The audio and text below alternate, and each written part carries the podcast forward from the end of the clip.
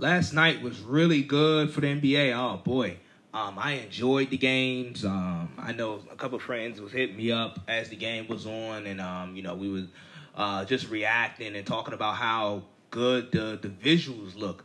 Uh, I think that I think they could use some um some some more artwork around the floor because the floor looked a little dry. Like I was I was watching the Lakers game. They had the Lakers. That was that was a home. That was supposed to be a home game, quote unquote, for the Lakers. Um, and they had the Laker uh, logo, um, UCLA Health logo on the floor, but in Black Lives Matter, I thought that was really good. I think that was really good. Um, they had the Black Lives Matter written out on the floor. That was pretty good. But and they had like another another Nike sponsor. Um, but I think they could use some more artwork on the floor. Yeah, I think they can use some more artwork on the floor. But um, it was pretty good. I enjoyed the NBA last night. Um, you know, I've been watching since baseball came back. I watched some baseball games. Uh, I watched some, M- you know, the NBA games were like were good. I mean, these were good games last night. We're gonna talk about them, but um, boy, oh boy, and and Zion, the thing that got me, Zion only played like 15 minutes, but I'm gonna talk about that. I I, I found that really bizarre because that was the like that was one of the that was the main reason why I watched the first game. I know I'm, I'm I mean I'm sure the NBA the NBA definitely set that up that doubleheader for the Jazz and the Pelicans because like Zion the you know everybody's looking to you know want to see Zion play and come back. And then the Lakers and Clippers obviously you know you know what those two teams um, are playing for. Supremacy in the um, supremacy in the, in Los Angeles and for NBA title and we're gonna get into it. Okay, welcome back everybody to another episode of the IKP. Welcome back to another to another episode of the IKP. Excuse me, episode one forty one. You know who it is. Episode one forty one. You know who it is. You know who it is. You know who it is. Um, boy oh boy. So that was that was just my pre talk. Uh, pre talk, pre show talk. So um, you know we we got the NBA back. We we I, I'm I'm happy. I was happy last night watching it. Uh, you know, some pretty good moments, especially during the Lakers and Clippers game. That was a really game. That was a really good game. Came down to the stretch. Both teams made runs, uh, their own runs. Uh, I'm gonna break down. I'm de- you know, you already, you guys already know. I'm gonna break down the game. I'm gonna, I'm gonna come in here and talk talk about the game and break down the game and what I saw from the Clippers and Lakers. Uh, talk about a little bit of Zion. We got, you know, we got some, we got some good topics today. Sports are back. Sports are back. Sports are back. Um, and one thing before I get into the intro, um, the NBA since July the twentieth have had zero positive cases of COVID nineteen in their bubble. They've had zero positive cases in twenty in in, in the since July the twentieth in their NBA bubble.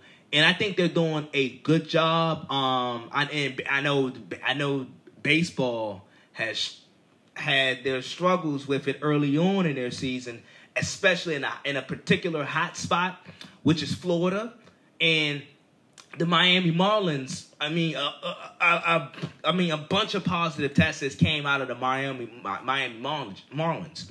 and I'm not an epidemiologist, but um, whatever the NBA is doing, they are doing a really good job at it. I'm sure they have testing set up like after every game. I think th- I think they had like I don't know what the protocols are. I don't know if that's public knowledge um or that that we're privy to, but or certain media members are privy to privy to, but I'm sure they do testing at practice, test test testing after practice, um testing before games, testing after games. I'm sure they have testing like just around the clock, testing around the clock, and that is that is why since July the 20th, the NBA the NBA has had zero positive cases of COVID 19.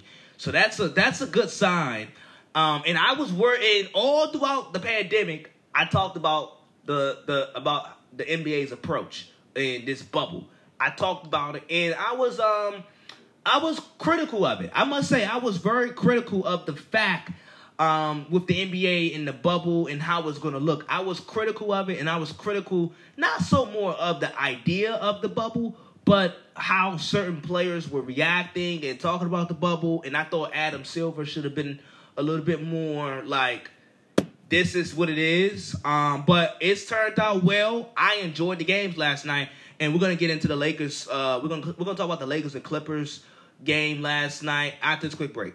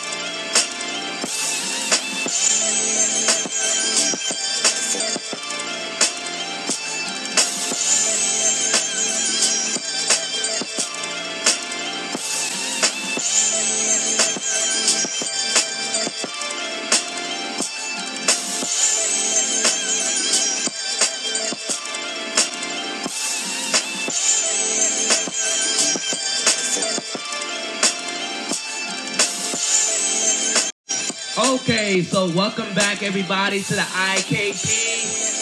I'm ready to get it started. It's your humble and highly favorite host. I'm your humble and highly favorite host, Isaiah Kidd. Welcome back to another episode of the IKP, the Isaiah Kidd Podcast, episode 141. Let's get into it. I'm ready. I'm ramped up. The NBA is back. Sports are back. I hope everybody out there still being safe. It's in DC. There's a requirement that you have to wear your mask while, you're out in public, and it, I think it's just I think it's just simple. It's, it's simple. Before I get into the NBA and the Clippers and Lakers, it's simple. Wear your mask, especially when you're out in public, and then I mean it's really important when you go into uh, establishments. You know, which wear your mask. Wear your mask. This is DC. This is for anybody. Anybody wherever you're listening from because we do have out of town listeners that listen from all over the country. Wherever you're from, um, con- to continue to wear your mask, be healthy, stay safe. Come on, let's get over this thing. So,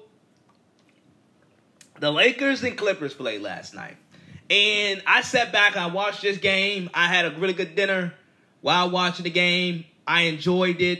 Um, I enjoyed both games actually. I watched both games. I enjoyed both games. It's some more. It's some more. It's some good, really good games coming on tonight. I'm gonna watch those. But with the Clippers and the Lakers, um, it felt uh, the intensity was high, definitely. Um, but with the Lakers, it's, it's and first, the Lakers going into the bubble. Like when you look at their team on paper with LeBron and AD, and you like, and then they have all these other guys like J.R. Smith and Dion Waiters and Danny Green, KCP, JaVale McGee, Dwight Howard, Alex Caruso. When you look at their roster on paper, you're like, how do these guys fit? How are they winning? But when you watch them play, and the one like the Lakers didn't particularly shoot the ball well last night.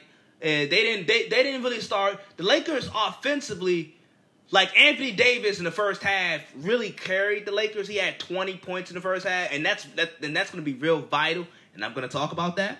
But it it wasn't until the third quarter where the Lakers really got their groove offensively and started shooting the three ball well. Um, I think Alex Caruso he had a rough first half. He got a couple fouls.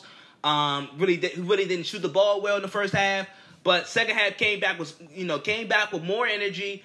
Um, you know, he made some key plays down the stretch. He had a really big steal in the fourth quarter, late in the fourth quarter. Guys like Danny Green, Kyle Kuzma, you know, Kyle Kuzma, Danny Green, Dion Waiters, they were able to hit big shots in the third quarter to to make a run and to cut that deficit um, and that hole that they put themselves in. Because that was a really bad third quarter for the Lakers to start off. Um, but when you look at these, when you look at these, this Lakers squad, it, it's like it, you should be questioning: Do they really fit? But when you watch them, the one thing the Lakers have going for themselves, and that, and that, and that and it was a it was a thing that they had going for themselves before the pandemic, and now even yesterday's game was chemistry. The Lakers have tremendous chemistry The first 19 games, they started off 17 and 2. That was the best start by any Laker team ever. It tied. It was tied for the best start by any by any Laker team ever. So they got off to a great start. Anthony Davis and the the Anthony Davis and the Le, Le, LeBron dynamic, they match. They match perfectly. They fit well. Remember when my remember when LeBron went down to Miami and it took like it took like 20, 30 games for D Wade and LeBron to play with each other along with Chris Bosh. Like it took them a while, and they struggled. Uh, they struggled a bit in their first year. LeBron, Lakers, AD, Frank Vogel. It like that that that whole dynamic with Anthony Davis has worked out tremendously, and they have they they they've, they've been it's been it's been really uphill from there. Um, their role players play their roles. I thought, and this is why, and this is why I was not, I was not ready to give up on the Lakers. This is why, despite the Avery Bradley loss, and the Avery Bradley loss is really vital, and um, I, and I saw it last night. It was really vital.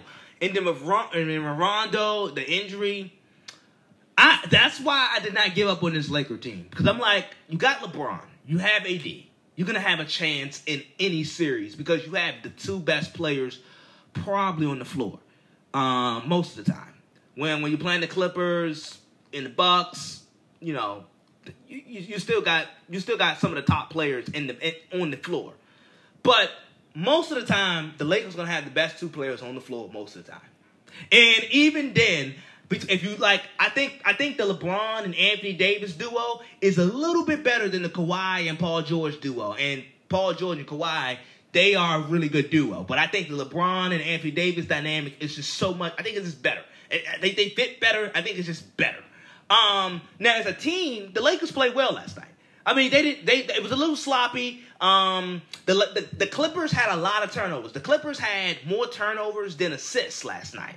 So the Clippers were very sloppy, but the Lakers they didn't quite like the Clippers had a bunch of turnovers. The Lakers didn't actually cash in on a lot of those turnovers. They didn't cash in on a lot of those turnovers. The Lakers were a bit out of sorts themselves, but I see more unity and togetherness with the Lakers. With the Clippers, they have a different mentality coming into the bubble.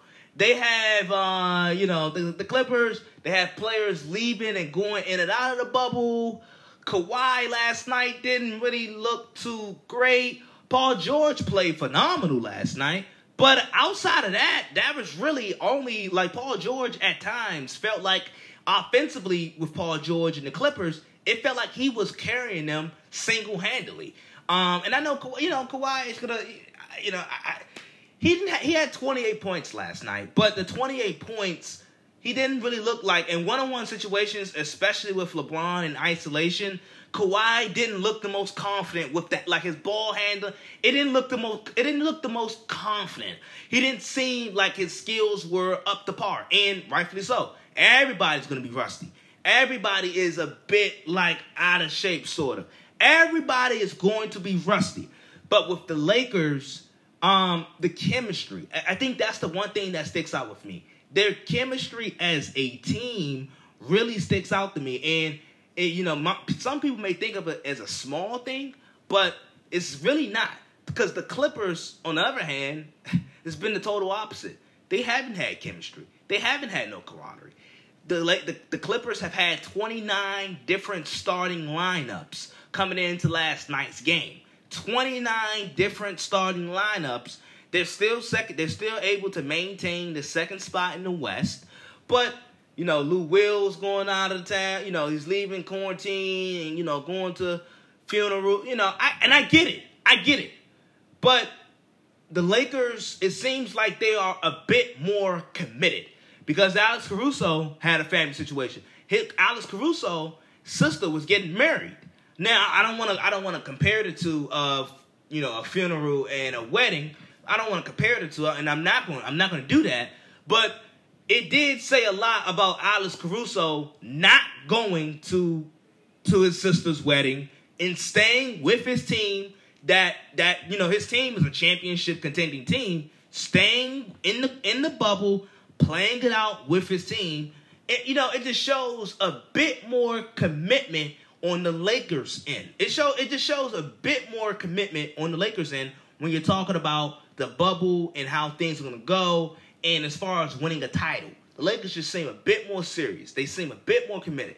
And with the Clippers, you know, I think I, I, am not saying they're you know they're not taking the, this bubble thing serious. I'm not saying that, but they players leaving the quarantine. You know, it's it's a bit of the same story. Players not in shape. Players are quarantining.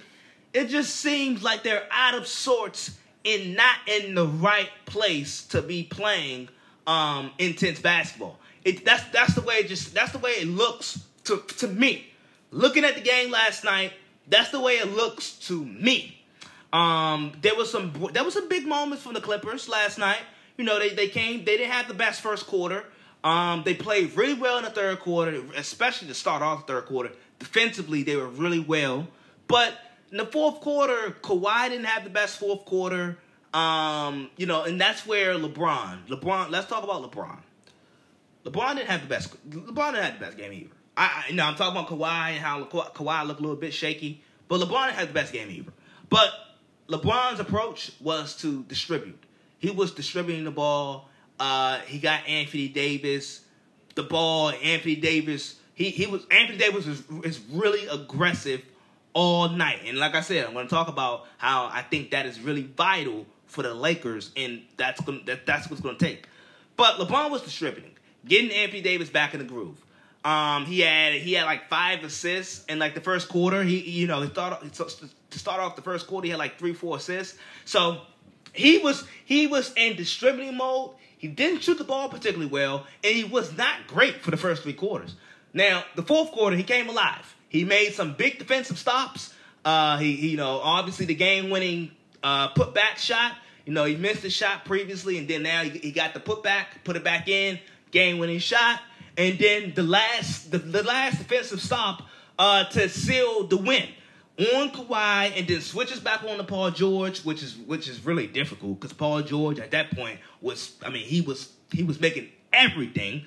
Um, so you know the Lakers and LeBron they had a they had a great night. AD had a great night, but I do I the one thing that sticks out to me about the Lakers is their chemistry. Their chemistry is out the roof.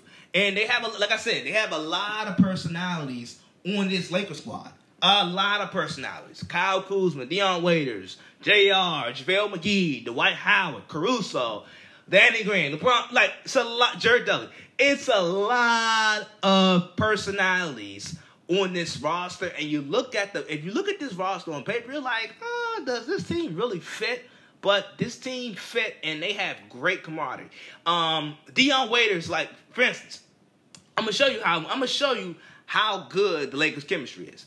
Dion Waiters couldn't fit nowhere. Dion Waiters, um, you know, his his last few days in Miami were rough. You know, he had his little he had his little problem in Miami, but Dion Waiters haven't been able to. He, Dion Waiters really haven't been able to fit nowhere. he goes to the Lakers, he fits in.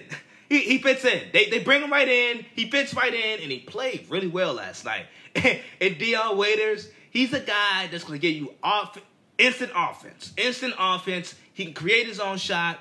Um, so that's what the Lakers needed. Dion Waiters came in and dropped 11. That was pretty, that was pretty that was pretty big. That was pretty big. With Caruso not really hitting the shot, the shot not really falling.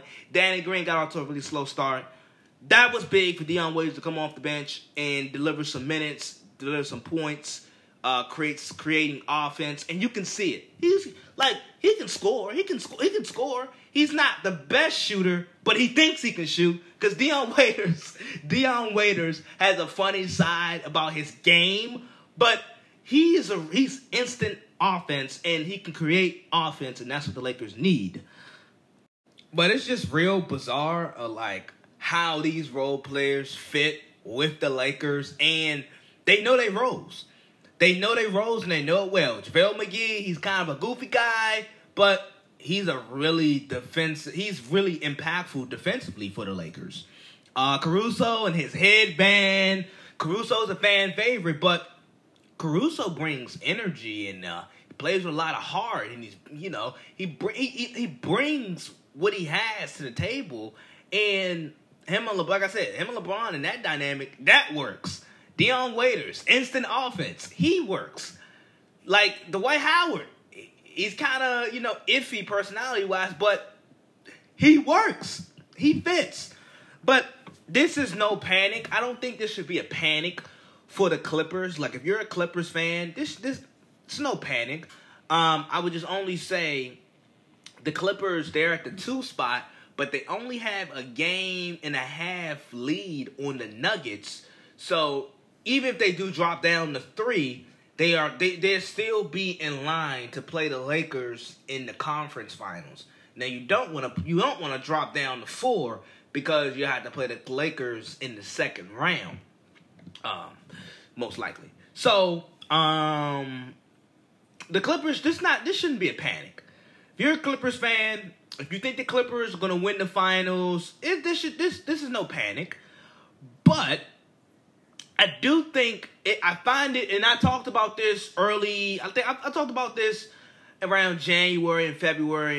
In February, I talked about how a lot of people, a lot of the media, the league perception is that the Clippers have a deeper and better roster. I think we can all agree that the Clippers have a deeper and better and a, a more a more well balanced roster than the Lakers. And a lot of media members, a lot of fans tend to think that the Clippers are going to beat the Lakers in the playoffs. Now, I often, I, like I said, I talked about this previously on the pod, but this is a new position for the Clippers to be in, and I think this is, I think this is absolutely real because the Clippers are favorites. The Clippers are not underdogs usually the Clippers are underdogs, especially when they're compared against the Lakers. They are underdogs, and they have they have they, have been that. They're, and and some of you guys may think they still are, but the Clippers have a better roster. The Clippers have a more balanced roster than the Lakers. That's that's that's just the that's just the fact that matter. But this is new territory for the Clippers, and the Clippers may not be able to handle handle the new territory of being the favorites, of being or, or of not being the underdogs. I, and I think it's real. I think it's real. And I like I said, I, I I made this comment earlier, but the Lakers they're taking this bubble seriously, and they're trying to make the best of it. Now we know we heard rumblings of certain Clipper players not wanting to go to the bubble, but they all came to the bubble. But then you have, you know, you have you have Clippers players leaving and going, you know, leaving out of the bubble, going in and out of the bubble. I'm not questioning the commitment, but I don't think the the Clippers, at least it doesn't seem like it from the inside out. They're, they're, I don't think they're taking the bubble as serious as the Lakers are. And they're not trying to and I don't think the Clippers are taking the I don't think they're taking the bubble they're not taking full advantage of the bubble. The Lakers are taking full advantage of the bubble. Like they're they're, they're bringing their whole team atmosphere. They have great chemistry, and that, and that and that's where the chemistry comes from. That's where the bench players knowing their roles come from. Just with these hanging out with the team, and that's all the Clip. That's all the Lakers have been doing doing throughout the bubble. But the Clippers, they got guys leaving out, and this is what they've been doing for the entire season. They got guys in and out of the lineup. One guy, Paul George, he's hurt. Kawhi gets hurt. Kawhi, you know, he sits out. So they struggle at times. They, you know, they got they got pieces. It's like a revolving door. They have they have people just coming through the door, coming through the door, coming through the door, and they haven't they haven't they haven't quite found their chemistry yet. Even with the first half of the season, guys in and out of lineup. Then throughout the four the four month break, you can't build can't you can't you can't build you can't build team chemistry throughout the four month break. Now they're in the bubble, some of the same things. Guys in and out of lineup, team chemistry looks uh ill, look a little not ill, but it looks a little shaky. Uh, Doc Rivers still hasn't quite found that he hasn't quite he, he hasn't found that lineup that he's gonna go to in the closing moments, in big moments, in big spots, and I talked about that. I've talked about that on numerous occasions. But Clipper fans, if you're a Clipper fan, if you uh, if you think the Clippers are gonna win, if you think the Clippers are gonna win the whole thing, you should this this this shouldn't be a panic. You shouldn't be pressing the panic button. But it does point out some glaring weaknesses of the Clippers. Um, it does. Uh, it's it's a sense of um, how do I put this with the Clippers because they have a they have a really good team, and we already know they don't they can't really protect the interior. Their interior defense is not good, but we know their perimeter defense is really good. But Doc Rivers, I think it's going to be real important for Doc Rivers to to to find his go to lineup. The Warriors had like their death lineup where they they put Draymond at the five, and they would go small. The Clippers got to find that that lineup. They gotta they gotta find their go to lineup, their death lineup. They gotta go to that. and They gotta find it. So um, let's move on to Zion and the Pelicans, which I was very disappointed. And that was Zion's performance because he shot the ball pretty efficiently. He shot the ball pretty well. Uh, he played pretty well. But why in the hell did the clip? Why why in the hell did the Pelicans only play him 15 minutes? Why? Like I get it. You're trying to you're trying to you're trying to be careful. You're trying to make sure he's in a good spot. He's in a good position. But at some point, it's like, damn. I mean, nobody's in the perfect. Nobody's in perfect shape. Everybody's a bit rusty. Even LeBron and Kawhi is a bit rusty. LeBron was a bit rusty. He was more of he was more of a facilitator last night. But LeBron is LeBron was a bit rusty. And Zion shot the ball pretty efficient and pretty well last night. Why did the like the Pelicans need these games? The Pelicans need these games. They're trying to get in the playoffs. That, that I mean that's why they that's why the NBA came up with this 22 game format because the Pelicans and Zion and it's proven. I mean, Brandon and all respect to Brandon Ingram. Brandon Ingram's a good player. Uh, he, he, you know, he's a most valuable. He's a most important. He's a he's a most improved player of the year candidate. Uh, he was an All Star this year, but he, he's not more impactful than Zion. He's their All Star player. He's their All Star. But Zion is their most impactful and their most valuable player on the Pelicans. Look at the plus minus stats. Look at his plus minus stats on and off the floor. When Zion is on the floor, Pelicans are plus 11. When he's off the floor, they're negative 4. So he's clearly impactful. He clearly, clear as day, is the most valuable Pelican. And I don't understand why the Pelicans ain't playing him. I don't understand it. I don't understand it. I don't understand why the Pelicans aren't playing him. Um, he only played 15 minutes last night. He had 13 points in 15 minutes, which is really good. Like I said, I wasn't I wasn't disappointed in Zion, but it was like, damn, I only got to see him play 15 minutes. That's the only reason why I watched this game. That's the only reason why I watch this game. And the Pelicans need these games. Like, like the Pelicans need these games. And I'm not saying they have to play Zion 40 minutes. But damn, I mean, they could have. I mean, they, when that when that lead started to shrink, they could have put him in, the, in late in the fourth quarter.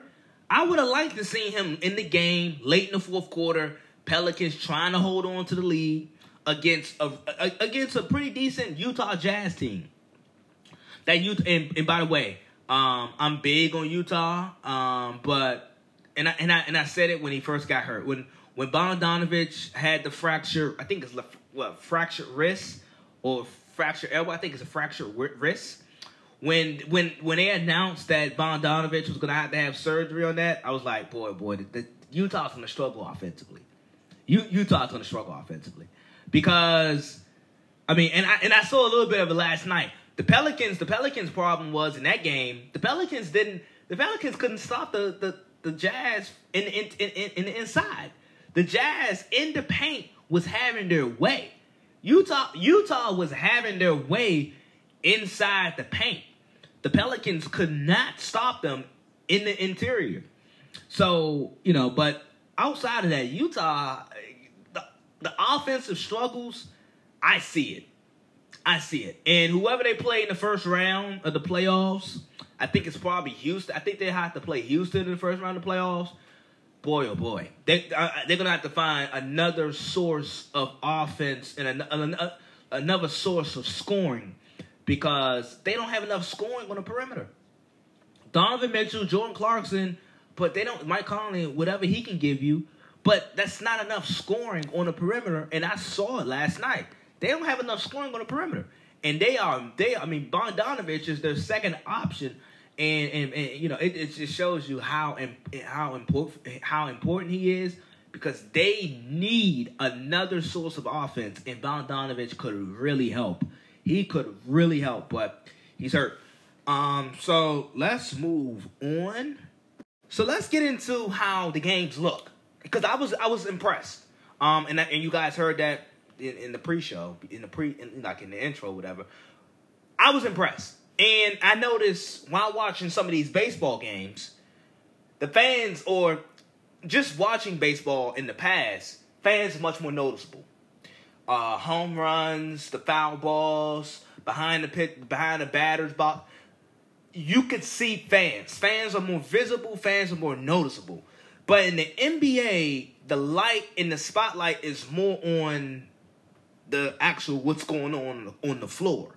The commentators are constantly talking and describing what's going on on the floor. So it's always constant action going on. With baseball, it's more standstill. Fans are involved. It, fans seem a little bit more involved and are active with the foul balls and the home runs. Like I said, with the with with the NBA, and and I get this, I, I get because I, I, I read I read articles and stuff uh, on you know a, a spot like uh, on how COVID is affecting the sports in the sports world. I read a lot of articles on that. And and there and I must say, there's a lot of journalists and writers and media um, personnel out there that just that, that they're just looking for problems. They're just looking for problems to write about, looking for problems to put on their blog. But instead, I'm looking at solutions. I'm look. I want. I'm looking for. Some, I'm looking for some solutions. I'm looking for how can we actually better this thing. That I mean, I read some of these articles. It's just negative, negative, negative, negative, negative. I'm like, it's too much negativity in there. We need some positivity.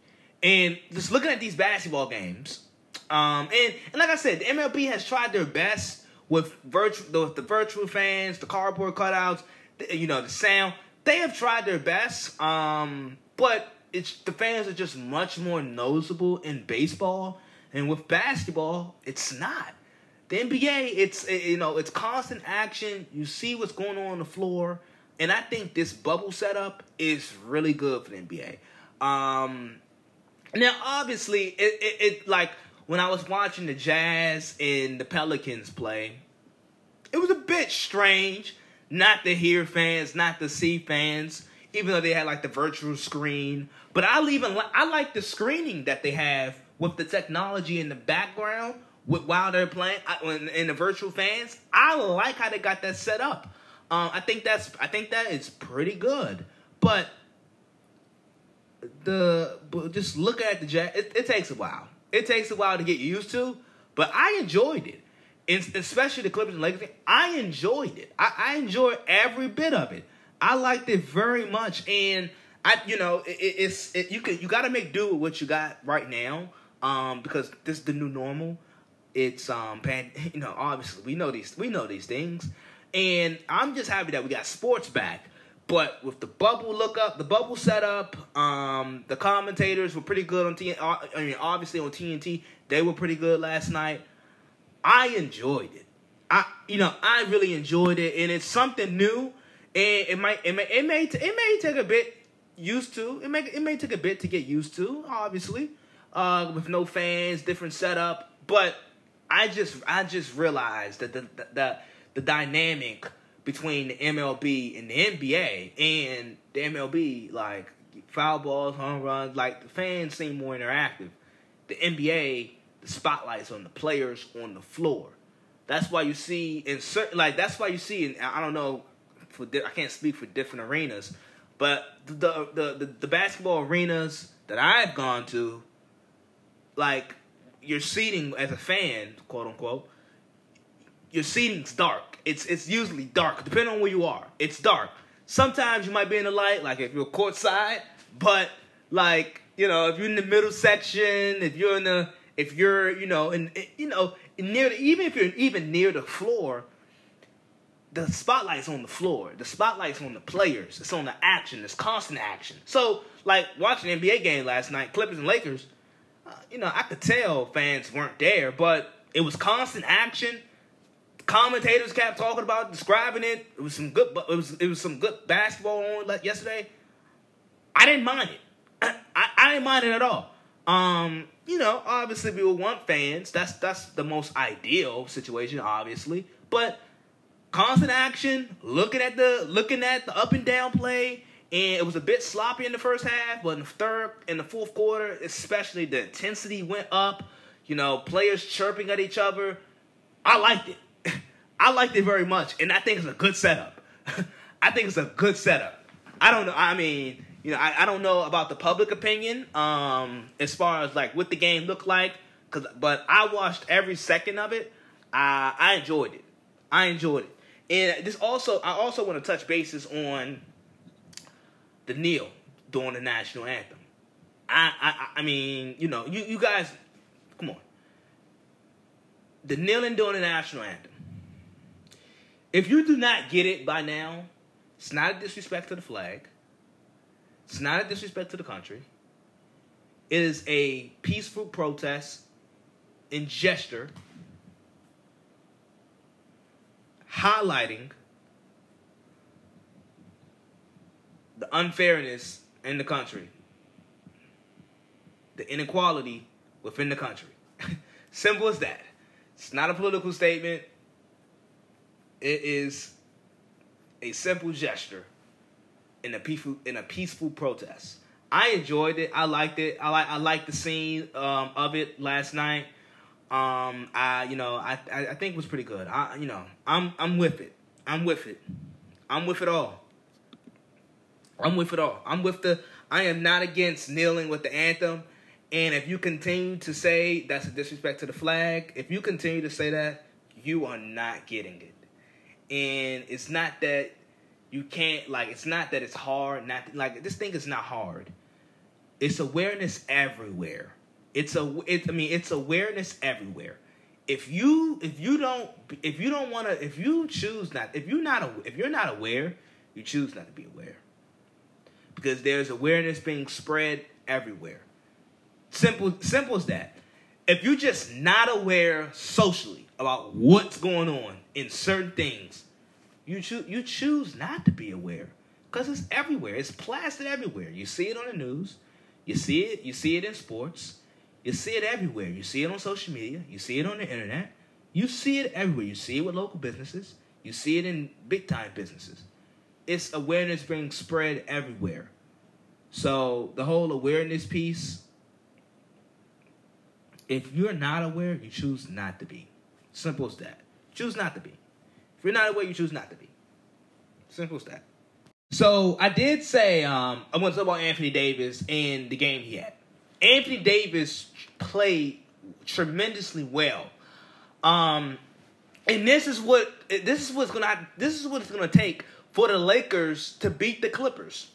Because often, often I've said on this podcast, often I've said the Clippers are built to, excuse me, the Clippers are built to slow down LeBron. They are. That's the fact of the matter. And LeBron was a bit rusty. He didn't have the best shooting night. Um, he was more of a facilitator, getting others involved early, especially Anthony Davis because um, he had Anthony Davis had 20 points in the first half. But the the Clippers, this is the fact of the matter. The Clippers are they are they are they are built to stop or not to stop LeBron because you can't stop him, but slow down LeBron. They are. They got two of the best wing. They got two of the best wing defenders in basketball with Kawhi Leonard and Paul George. They have eight, they have they have guys like Patrick Beverley and Marcus Morris. They can throw at LeBron. So that's that's a, that's that's four guys that they can throw at LeBron. Four. The Lakers, I mean the Clippers have four guys they can throw at LeBron. So they so so they're they're built to slow down LeBron. And this is why I think Anthony Davis is going to be so impactful and he's going to have to be so important for the Lakers to win to, to beat the Clippers and to win the title. But I think the Lakers beat Milwaukee. I think the Lakers are a better team than Milwaukee. But they Anthony Davis is going to have to impose his will and his fingerprints on the game every time they play the Clippers. Now, I do realize Anthony Davis had a big first half, and he had a really good third quarter. In the fourth quarter, he kind of disappeared. Simple as that. He kind of disappeared. LeBron, LeBron was LeBron had a better fourth quarter than Anthony Davis. Anthony Davis had a better. He Anthony Davis first three quarters. I mean, Anthony Davis throughout the game, he was the best player on the floor. He was the best player on the floor. Him and Paul George, they they played well. They really came to play last night. But Anthony Davis kind of disappeared in the fourth quarter.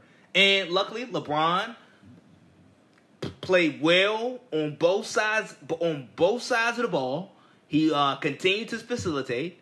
LeBron was getting to the rim a little bit more, got a little bit more aggressive, hit a shot, hit the game winning, had the game winning putback.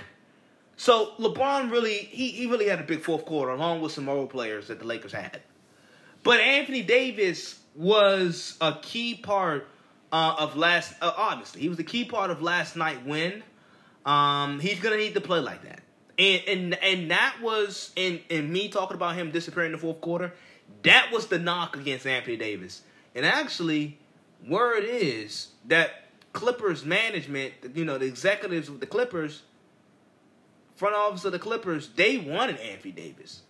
They they wanted Anthony Davis. The, the front office of the Clippers wanted Anthony Davis, but they were very hesitant because they because they questioned how like how soft is he. They they think like this is this is word around the league. This is word uh, this is word around the front office of the Clippers. They think he's very talented. Anthony Davis is very talented. I think he's a more athletic version of Tim Duncan, if you ask me. I think he's a more athletic version of Tim Duncan. I'm not saying he's better than Tim Duncan. I'm not saying he's going to be Tim Duncan. He's a more athletic version of Tim Duncan.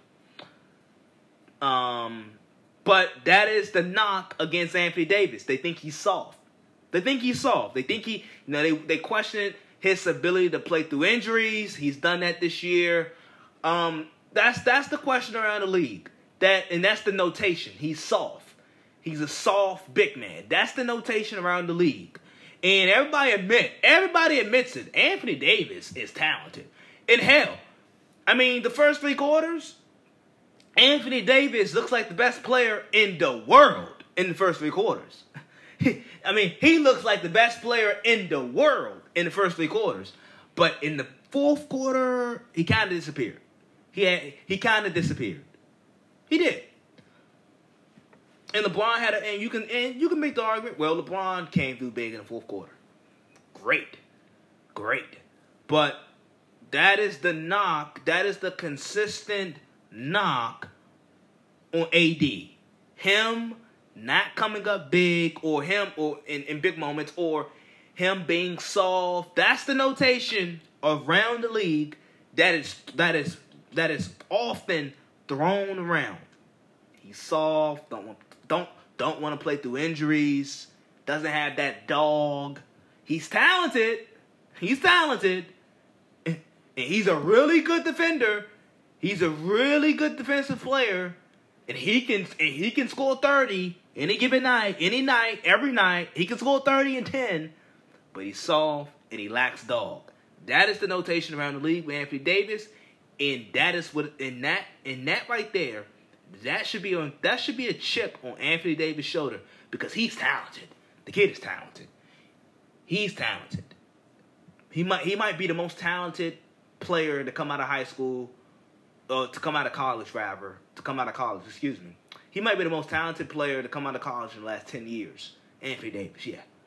Remember all the hype surrounding him coming out of Kentucky? He won the national title, national title at Kentucky with Kyle Calipari, and all so much hype. He's probably the best. He's probably the best college player to come out of to come out of college in the last ten years. You could probably make the argument for Zion, but he's he's the he's the best college player to come out of out of college in the last ten years. Nobody deni- nobody denies the talent, but the notation around the league and the hesitancy that the Clippers had was he's soft. Doesn't really like to play through injuries. I think Anthony Davis has a chip on his shoulder, or he should have a chip on his shoulder. He should use it as that, and I think he, I think he, I think he, I think he came to play. He came to play, and he played well last night. He played well. He got to continue to do it, especially against the Clippers. You know, these other teams, you know, he can, you know, he can do his thing, but the Clippers, he's gonna, he's gonna have to have 34, 36. He's gonna, he's gonna have to have nights like that for the Lakers to get past the Clippers. So let's shift gears. Let's shift gears to this top 100 players list. Um, I was really surprised. The internet was really surprised. Social media was really surprised. Um, but this, once again, this list is the same list that ranked Cam as the number one player in the league after his 2015 MVP season. Um, and in no way, I mean, I'm not discrediting players for having opinions, but I mean, there is a certain extent. Like Ryan Tannehill was in the top 60 players. In, no, Ryan Tannehill is not a top 60 player in football. Uh, Josh Allen shouldn't be in the top 100. Uh, like it, you know, they, players they, they they like the arm, they like the size, they like his athleticism. That's why that's why Josh Allen made the top 100 list, but he's not top 100. He's not even top. He's not even in the top 10 percent of quarterbacks in the league. He's not even in the top 10%. And he's not a top 10 quarterback. And he's not a top 100 player. And everybody's talking about Patrick Mahomes should be number one. You can make a case, you can make an argument, and I'm not saying guy. I, I would probably make an argument that Patrick Mahomes is the best player in football. Um, I, you can make that argument, and I've made it on. I've made it on this podcast previously, talking about Patrick Mahomes and so and so and so forth. And everybody is just going crazy about how Patrick Mahomes should be number one. Um, and like I said, he should. I mean, first two years in the league, like, and I and I've been having this conversation with a couple friends of mine, and I and, like especially after he got the deal, and I and and I just questioned them. I said, what like what in in, in, in any profession or not profession but in any sport any athlete you can name male or female who has had a better two year start to their career than patrick mahomes like eh, like that, I, I asked that question legitimately who has had in any ever all throughout time who in any sport female or male who has had a better two year start to their career than Patrick Mahomes? He was the league MVP, then he was a Super Bowl MVP. He threw 50 touchdowns. We all read about his arm. He has playoff victories. He's played well. He's played from behind. He's never lost a game more than he, he like get this. This is how good Patrick He's never lost a game in the NFL no more than seven points. So he doesn't get blown out. And all of his losses are close losses. All his all of his losses are close losses. He has never lost a game more, by more than seven points. That's phenomenal. That's phenomenal.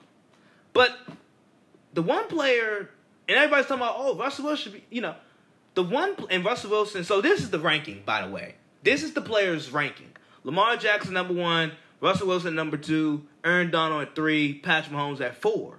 You guys already know I I have no problem with Russell Wilson. That's that that that that's quite that's quite um that puts a smile on my face because finally players are are, are understanding how good Russell Wilson is. So we you know he's good. But the one player that we're not talking about that we probably that he has he probably even has a stronger case for being number one. What about Aaron Donald? what about Aaron Donald? Aaron Donald has a legitimate case for being the best player in football, and I think some of you guys are probably saying at this point, he is the best player in football. Some of you guys are saying that, and you're not you're not wrong. Aaron Donald, okay, like he's a he's an interior lineman, and he got 20 sacks. By the way, if you're not like if you're not like real football savvy, interior linemen usually don't get 20 sacks. Like that's unheard of. That's unheard of. Interior linemen getting 20 sacks. Oh no no no no no. He didn't do it just one year. He, he no no no no. See, he didn't do it one year. No, he did. He did two years. He did two years. And I would and I would ask the question because we talk about Mahomes a lot, and I give you guys my top quarterbacks a lot. I, I name them pretty often and pretty regularly on this podcast. And I always say Patrick Mahomes at one, Russell Wilson at two, and so forth and so forth. But as far as the best defensive player, Aaron Donald is at one.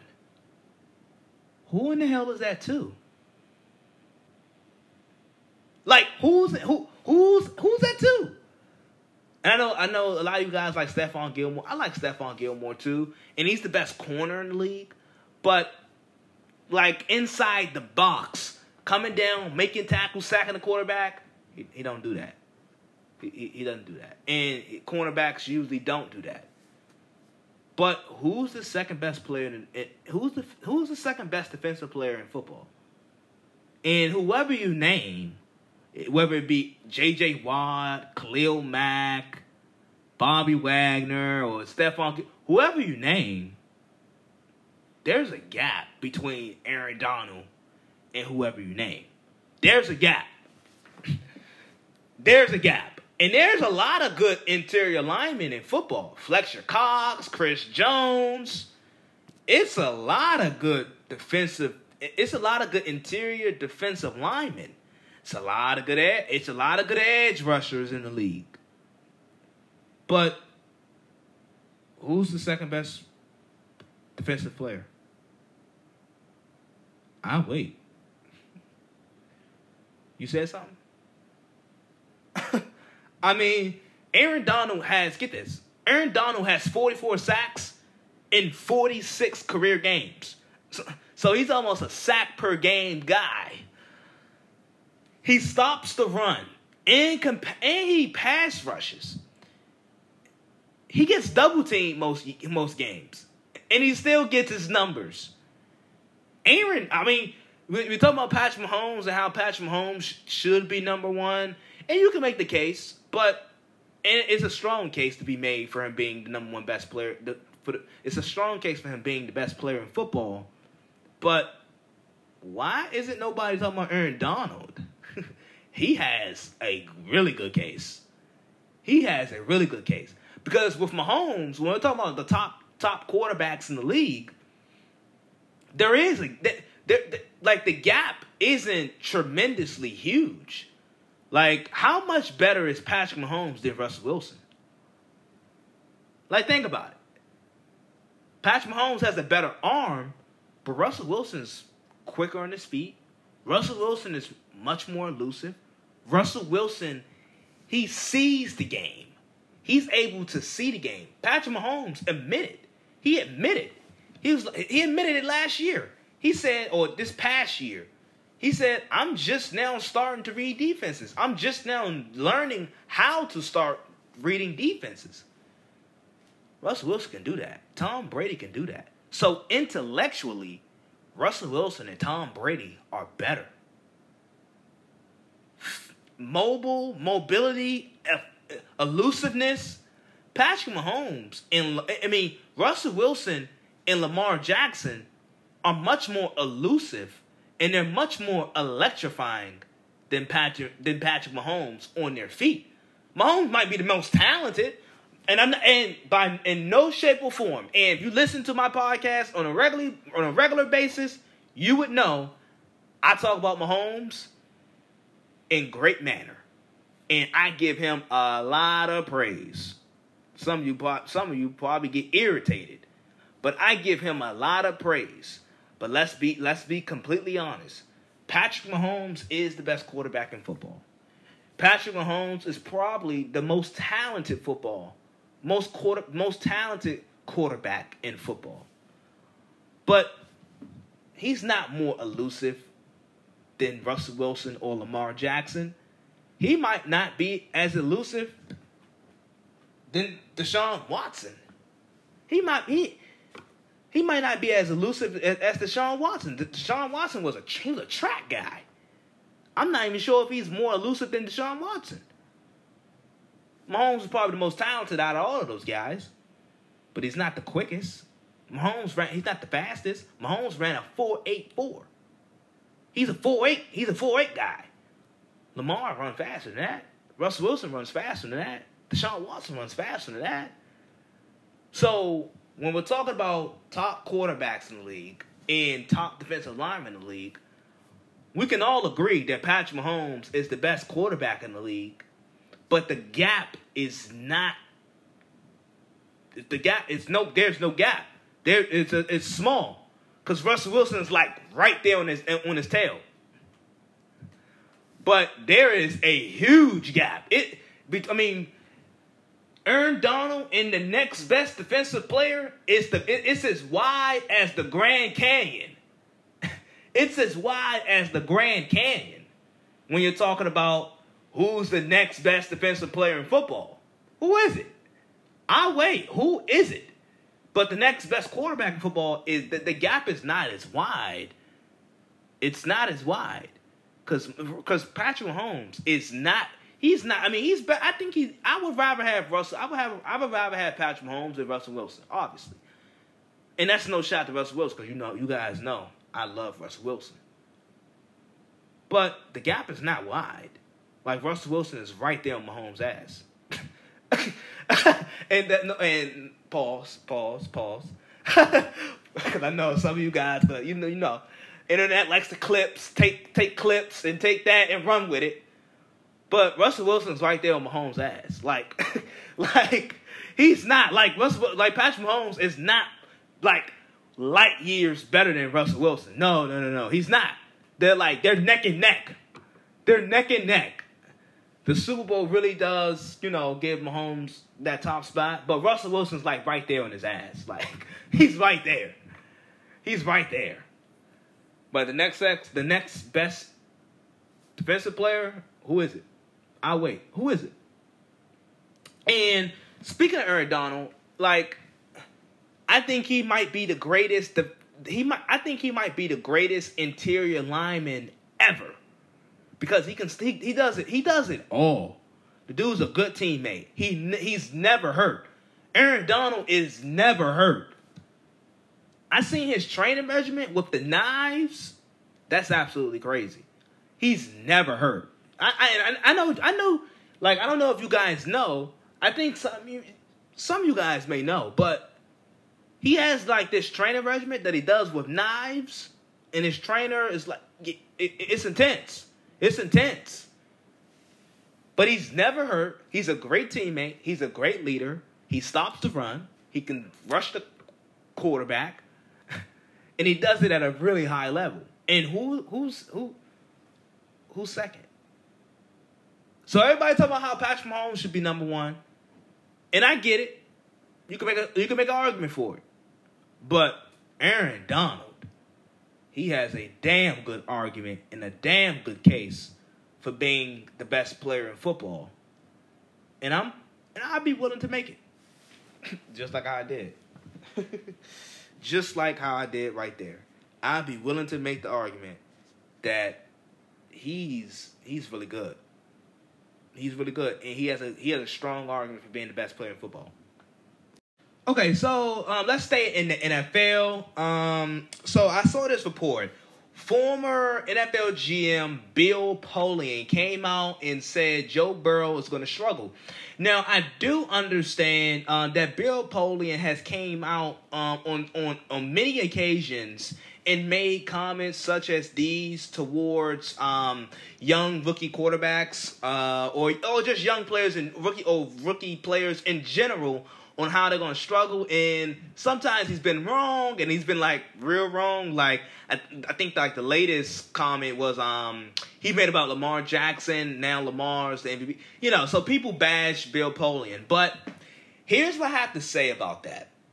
Um, I've been I've been on this train um for you know since he's got draft since he's been drafted and, and we all everybody knew that Cincinnati was to draft him. Um, I've been on this whole train about Joe Burrow, and I don't know. I don't know where. I don't know how. I don't know like maybe how the way Bill Polian said it. That's probably what's. But Joe Burrow is to struggle in Cincinnati his first year. I mean, let's just be let's just let's just be honest. First, a number one pick. You would like that team, like the Cincinnati Bengals.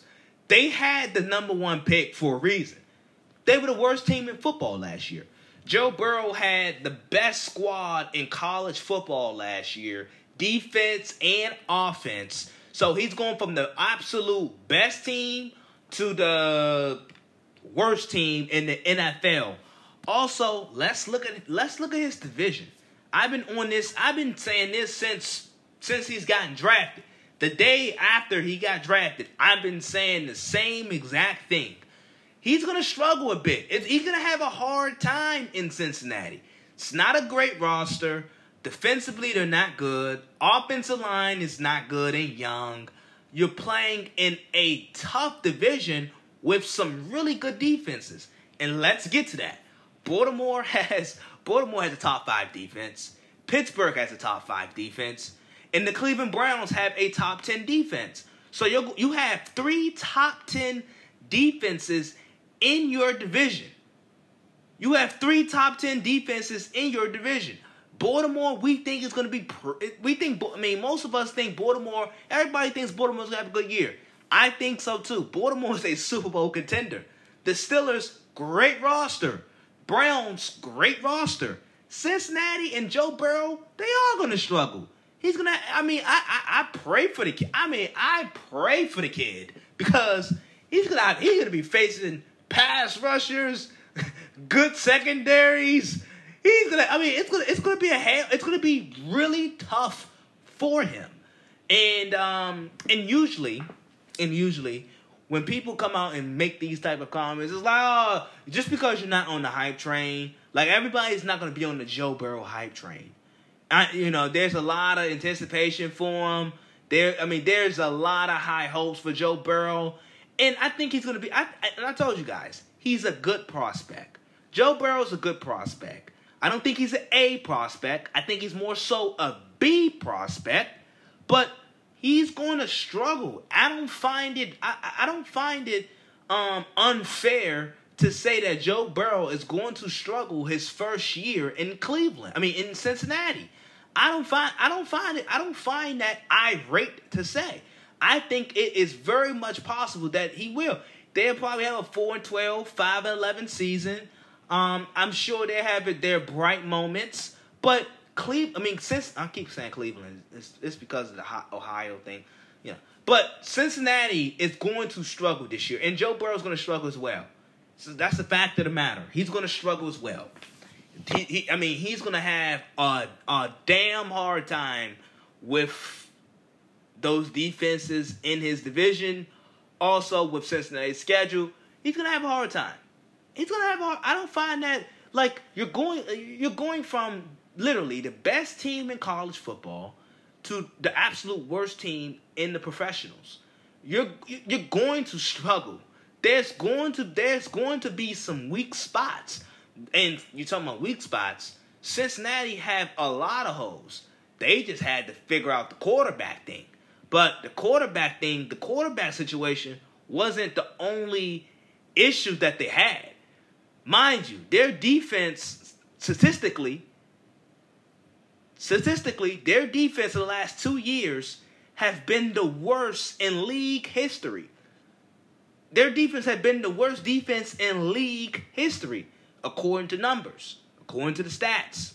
So, when we're saying well, like Joe Burrow, he's he's a B prospect. I think he's a B prospect. He has a lot of Tony Romo in his game. I think he's a B prospect. But he is going to struggle with this Cincinnati squad. I, I, I just find it crazy that everybody thinks he's just going to come onto the scene and light it up. I find that crazy. And if you have those expectations that he's just going to come onto the scene and light it up, I think you're sadly mistaken. I think you're sadly mistaken. And I want to take this a step further, actually. Let's take this a step deeper and a step further. So even with Tua Tagovailoa, I like Tua. You guys know I like Tua. Um, I, I like Tua. I think he's a better prospect than Joe Burrow. I think he's a better quarterback talent than Joe Burrow. But even with Tua, you can knock this against him. And Chris Sims even said it.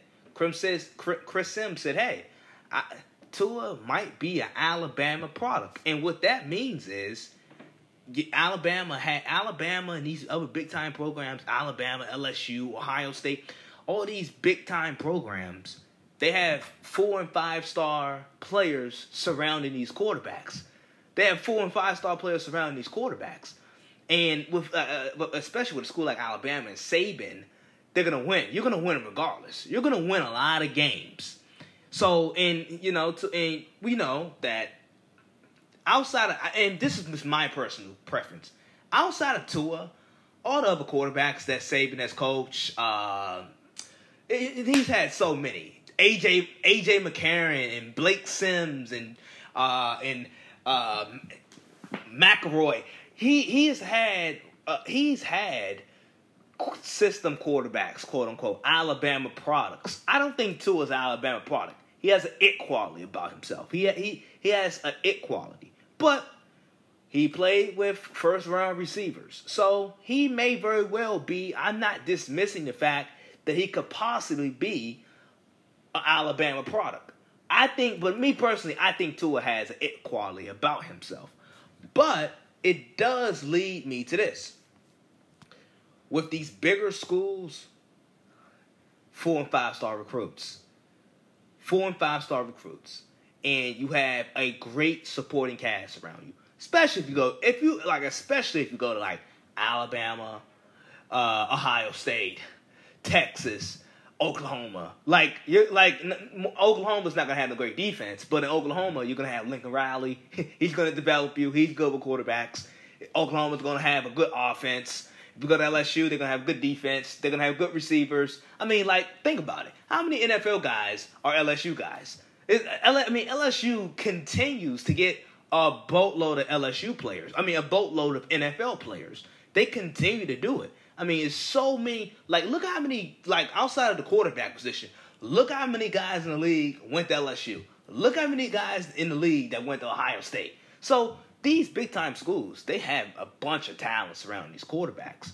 And, and, as we all know, and I talk about it very often on this podcast, the NFL, it's about it, this is a this this is a league where you're not gonna always uh, the situation is not gonna always be perfect. You're not gonna always have a healthy O line. You're not gonna always have a, a, a great coach. You're not gonna always have uh, you know receivers. Your your receivers are always not gonna be healthy. And I did this. Look at all the quarterbacks that made the playoffs last year. Take that for example. Look at all the quarterbacks that made the playoffs last year, and you'll see that this league is not about like this league is about overcoming situations, overcoming um, scrutiny, overcoming good defenses, overcoming uh, you know bad O line or mediocre O line, mediocre receivers. That's what this league is about as a franchise quarterback. So look at I'm gonna I'm gonna, I'm name out the playoff quarterbacks, and you're gonna see what colleges they went to. So Jimmy Garoppolo went to East East Illinois. Uh, Russell Wilson went to North Carolina State and Wisconsin. Uh, Carson Wentz went to North Dakota State. Aaron Rodgers took the junior college route, then went to Cal. Drew Brees pay, played at Purdue. Kirk Cousins played at Michigan State. That's the NFC. The AFC, Brady went to Michigan. Lamar went to Louisville. Tannehill went to Texas A&M. Uh, Deshaun Watson went to Clemson. Josh Allen went to Wyoming. And Patrick Mahomes went to Texas Tech. Those are those are all of the playoff quarterbacks. Those were all the playoff quarterbacks. Where's the big school? Texas Tech. There's a bunch of Texas Tech. Louisville. Louisville's a basketball school. Texas A&M. Wyoming, North Dakota State, Purdue, Wisconsin. It's a bunch of those. It's East Illinois. It's a bunch of those. It's a bunch of those. And with Deshaun Watson, he went to Clemson. But let's remember, before Deshaun Watson got to Clemson, Clemson wasn't playing for national championships. Clemson wasn't playing for national championships. They weren't a powerhouse, dominant uh, team or program with, with, before Deshaun Watson. Prior to Deshaun Watson, Clemson wasn't winning national t- championships. They weren't playing in national championships. So they didn't. So actually, Clemson didn't become a power. They didn't become a powerhouse program until Deshaun Watson took them to the national championship game. They didn't. They, they weren't. They weren't going to national championship games. And Dabo Swinney's a good coach, but that's just the fact of the matter. They weren't going to, to national championship games. But my whole overall point about this is this: look at all the schools. Look at all this. Look at all the schools um, that these quarterback that the playoff quarterbacks from last year went. These most of these schools are schools that you never heard of. East Illinois, you never heard of that. North Dakota State, you, you, you don't even see North Dakota State on TV most times. They they, they, don't even, they don't even play in the, they play in the FBS. You don't even see you don't even see. You, you don't even see North Dakota State. Um, Rodgers, Aaron Rodgers, trials and tribulations, had to go to junior college, then went to Cal. Drew Brees went to Purdue. Kirk Cousins went to Michigan State. And Brady went to Michigan, but that's not really an A program. That's not a that's not that's not in the that's not Michigan is not in the same class as Ohio State and Alabama. They're you're not in that same they're not in that same class. It's just not. Louisville, it's a basketball school.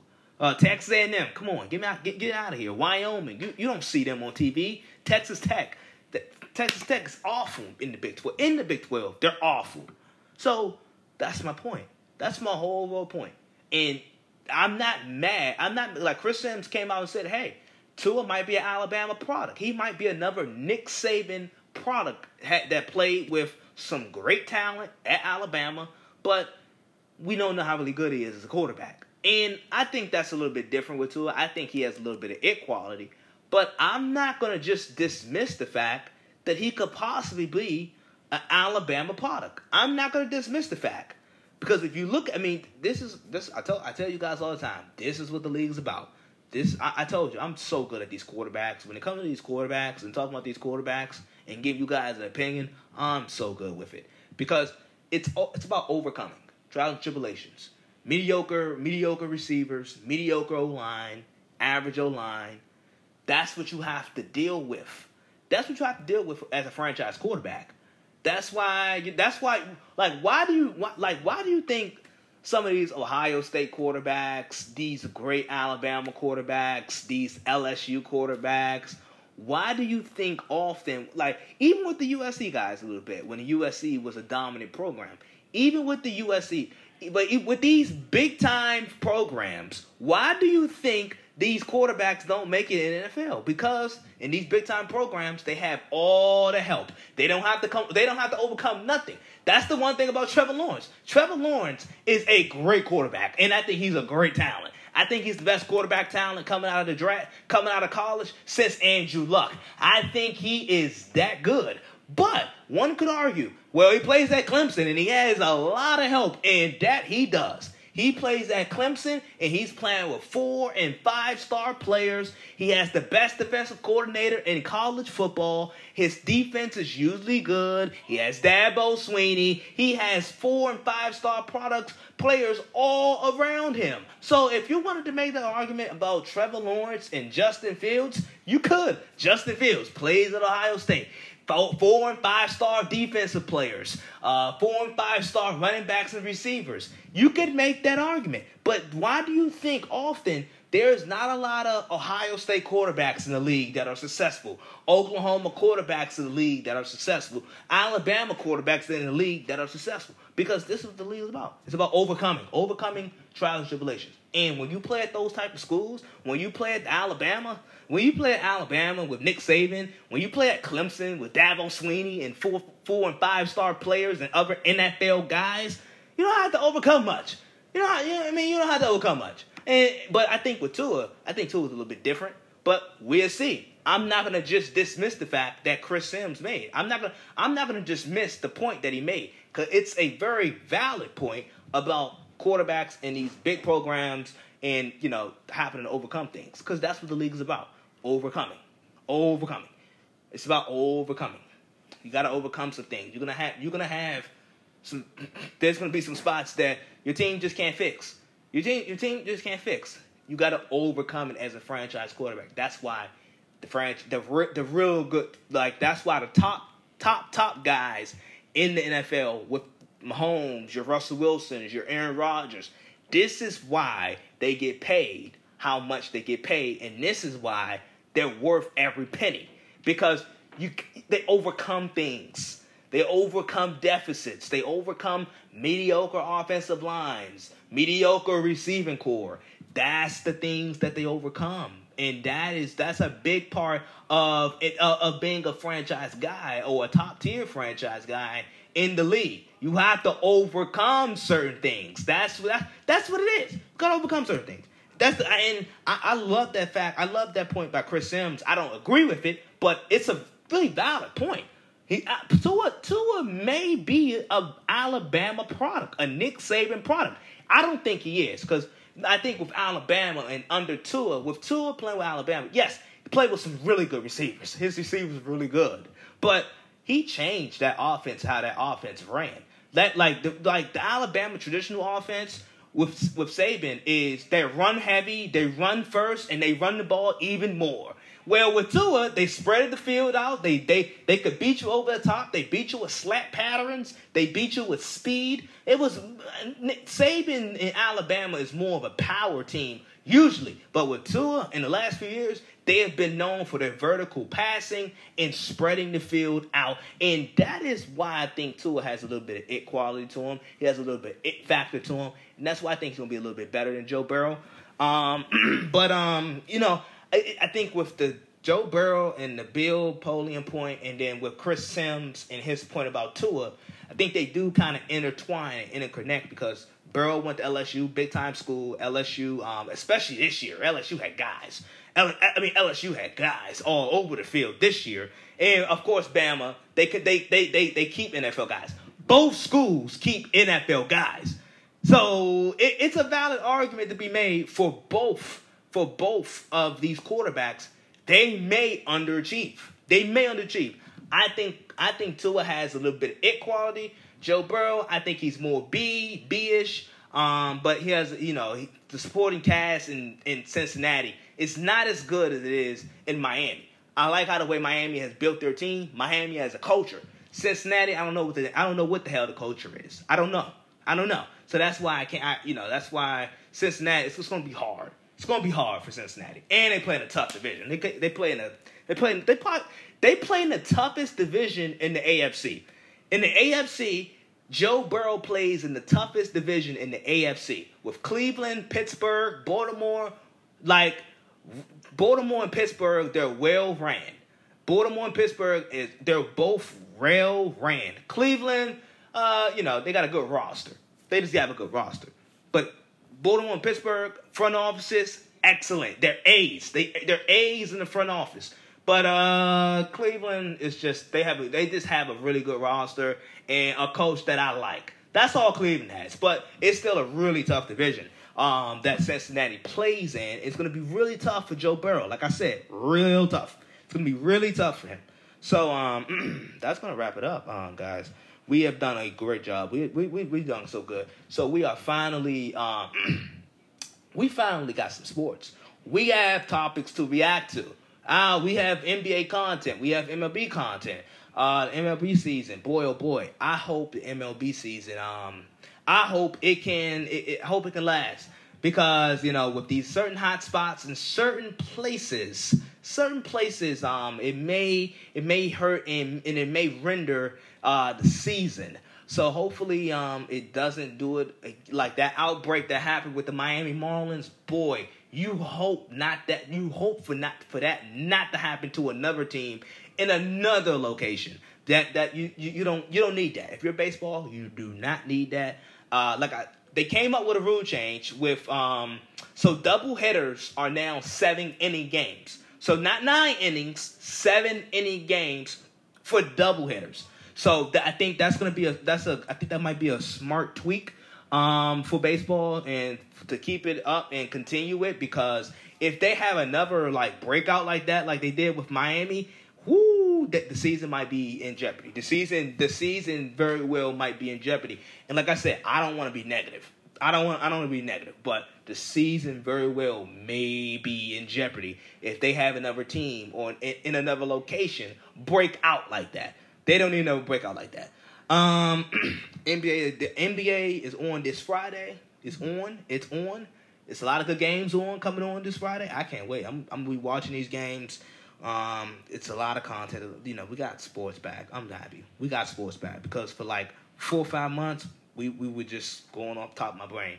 I, I had to literally find stories for you guys, and we'd just talk about them. But we have sports back, and it's something to talk about. We back on the road, baby. Um, this has been a great podcast, episode 141 of the Isaiah Kid Podcast. I am gone. This has been a good journey. I'm tired. Let me catch my breath, okay? Uh, um, yeah, but um, this is this has been good. This is this is a this is a good podcast. This is a good episode right here. Um, I hope everybody enjoyed it. I hope you guys enjoyed it. Um, we'll be back. I'll be back next week. you guys already know that. I'll be back next week. Catch you guys. Enjoy the weekend. Stay safe. Stay healthy. Stay wealthy. Keep your masks on. Masks are required in certain places. They should be required everywhere. Um, in the pandemic, I'm not an epidemiologist, but the mask I think does help. But once again, I'm not an epidemiologist. So uh, yeah. Um, two choices, one decision. Um, we are gone. We are out of here. Yeah, we're out of here. We're done. Boom.